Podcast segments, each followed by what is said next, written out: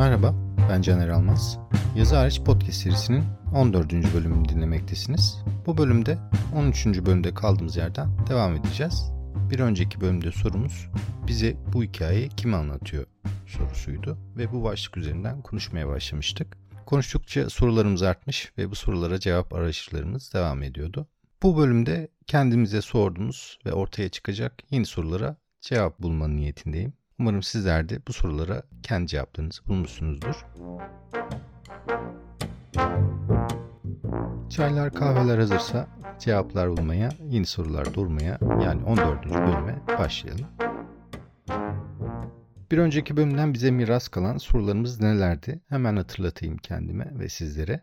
Konunun gidişatı bizlere şu soruları doğurmuştu. Metnin gözlemcisi, avaresi, anlatıcısı, gören gözü, detaylandıran ve bunları oturup kağıdın başına yazan kişi yazar mıdır yoksa karakter midir? Yazar metnini yazarken kendini karakterlerinden, gören gözden ne kadar soyutlayabilir? Karakterlerin duyguları, düşünceleri, gördükleri ve yaşadıklarında yeri ne yoğunluktadır? Bu sorular içinde bir kitaptan faydalandığımı ve bu kitap üzerinden pekiştirmeler yapacağımı söylemiştim. James Wood'un Kurmaca Nasıl İşler isimli kitabından alıntılarla cevaplarımı pekiştirmeyi düşünüyorum. Bir alıntıyla konuya giriş yapmak istiyorum. Gustave Flaubert bin sekiz yüz elli iki yılında kaleme aldığı bir mektubunda şöyle diyor. İşinin başındaki yazar evrendeki tanrı gibi olmalıdır. Her yerde vardır ama hiçbir yerde görünmez. Flaubert, modern romanın kurucularından ve yazdıkları pek çok yazara ilham vermiş çok önemli bir yazar. Madame Bovary gibi bir klasiği edebiyat tarihine kazandırmış birisi. Kendisi ilk gençliğinde yazdıklarıyla arkadaş çevresinde başarısız bir yazar olarak görünmüş ve bu onu ziyadesiyle üzmüş. Ancak yapıtları, yazdıkları ve düşünceleri günümüzde hala eşik olarak kabul ediliyor. Bu nedenle az önceki alıntısını sizlere iletmek istedim. Flaubert'in bu cümlesi aslında pek çok sorumuza bir cevap niteliği de taşıyor. Cümlenin özünde yazarın yazdığı roman içerisinde kendisini saklamayı becermesi gerektiğini dile getiriyor ki bu bir cümleyle ifade edilebilecek kadar kolay ama uygulamada olabildiğince zor bir iş. Bu nedenle çoğu yazarın bu konu üzerine çalıştığını, düşündüğünü, kararsız kaldığını ve stres altında yazmaya gayret gösterdiklerini söyleyebilirim. Çünkü bu yani yazarın metin içerisinde kendini saklayabilmesi, karakterlerin dilini belirginleştirilmesi, onları okurun nezdinde gerçek kılabilmesi roman yazmanın en temel noktalarından bazıları bana göre. Nihayetinde okurken bir anlatıcıyla muhatap oluruz ve bu anlatıcının sorunsuz, sıkıntısız, berrak ve kurmaca içerisinde rolünü problemsizce yerine getirdiğini görmek, deneyimlemek isteriz. Bunlar bizim okuma deneyimimizi iyileştirecek şeylerdir aynı zamanda. Metinde kullanılan dilin, anlatıcı dilinin incelikle oluşturulması, kurulması ve gösterilmesi gerekli diye düşünüyorum. Bu noktada Kurmaca Nasıl İşler kitabından bir alıntıyla bunun nedenli zor bir süreç olduğunu ifade etmeye çalışayım. Kitabın otuz dördüncü sayfasında şu cümleleri kurmuş James Wood. Romancı her zaman için en az üç dil ile çalışmaktadır. Yazarın kendi dili, üslubu, algısal donanımları ve bunun gibi diğer özellikleri vardır. Karakterlerin dili, üslubu, algısal donanımları ve bunun gibi diğer özellikleri vardır ve bir de dünyanın dili diyebileceğimiz şey vardır.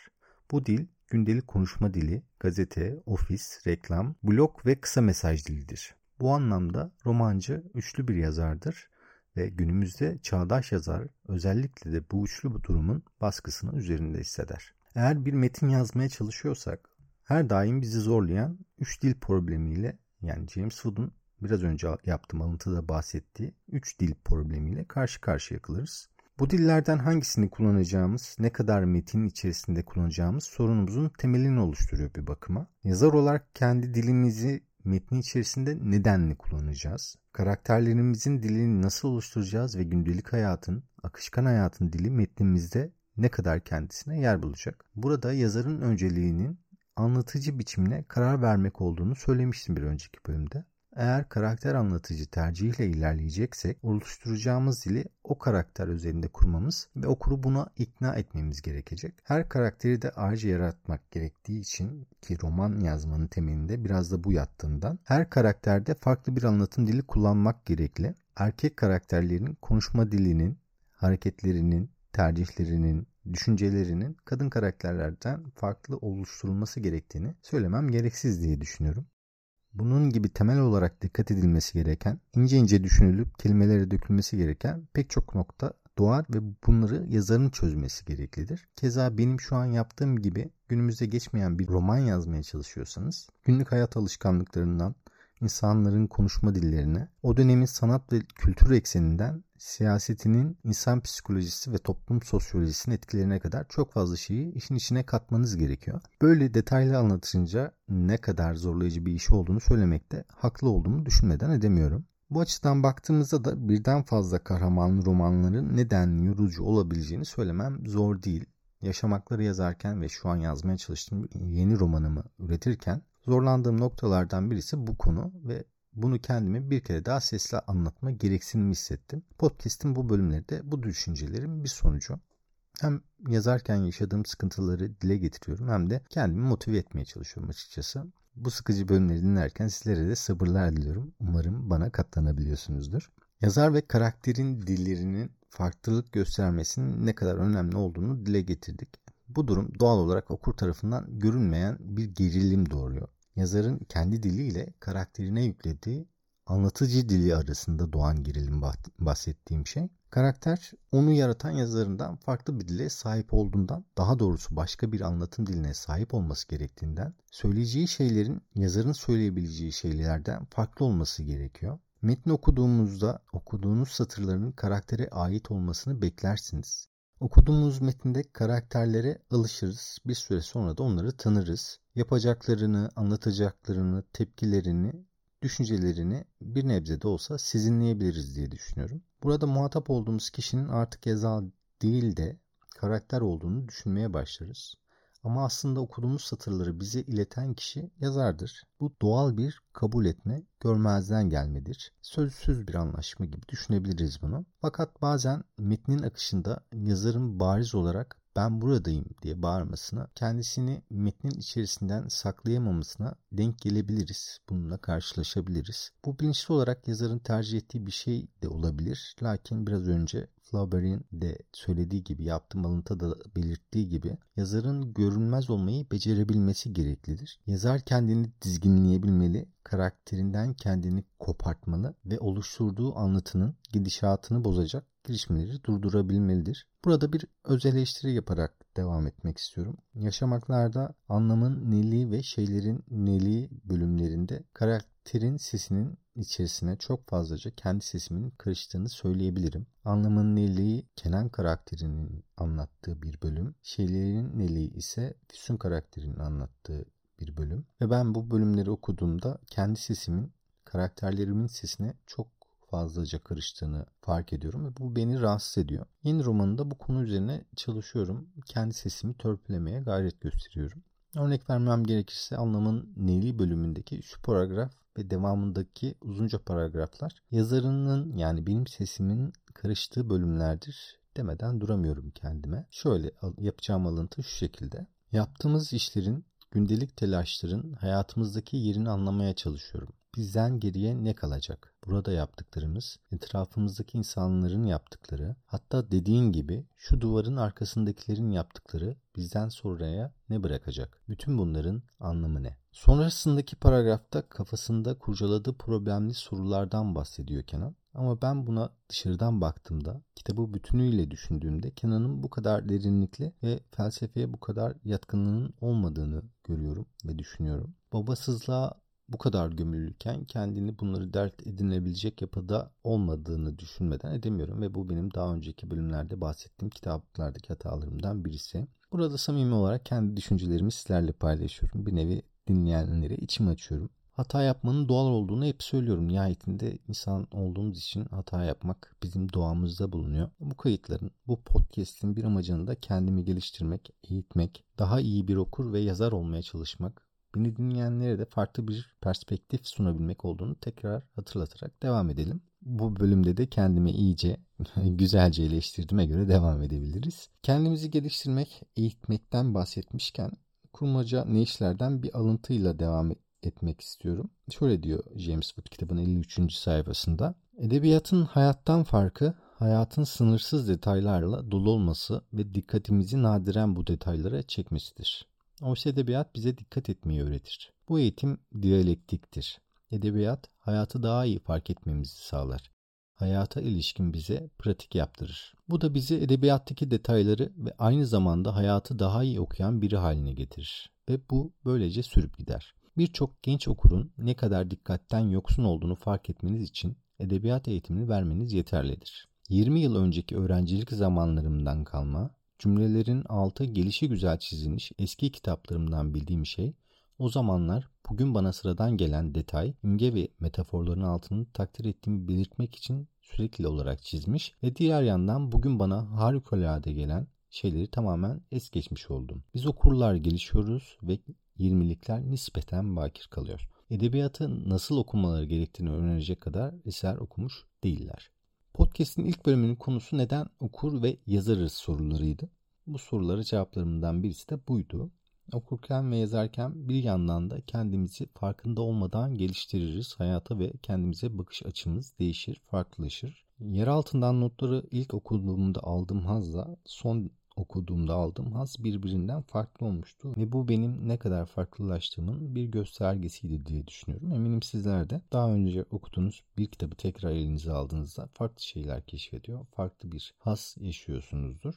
Yazar ve karakter arasındaki gerilime geri dönecek olursak şunları da sizlere aktararak bölümü yavaş yavaş kapatmak istiyorum. Yazar oluşturduğu karakter için belirleyeceği kişilikle kendi kalıbının dışına çıkar. Böylelikle karakterine bir gerçeklik kazandırır ve kendini bu gerçekliğin dışında bırakır. Bu çerçeve içerisinde kalarak kendi dilini karakterin dilinden ayrıştırmaya çalışır. Yani bir nevi kendini karakterlere yabancılaştırması gerekir. Bir yabancıyı okura sunmaya çalışır ve öngörülemeyecek davranışları o karakterin kişiliği içerisine gerçekleştirme gayreti taşır. Kendi kişiliğinde doğrulamayacağı çoğu şeyi karakterine yaptırır. Hikayenin bütünlüğü içerisinde genel yargının, toplumsal kabul görmüş hareketin dışında bir karar alma ve beklenmedik, umulmadık bir hareket ya da yanlış bir tercih yaptırarak onu okurun gözünde de bir yabancıya dönüştürme gayreti taşır. Buradaki amaç okurla karakter arasında bir çatışma doğurmaya çalışmaktır. Bu hikayesi anlatılmaya değer görülen karakterin okumaya layık hikayesi için lazım gelen bir yordu ve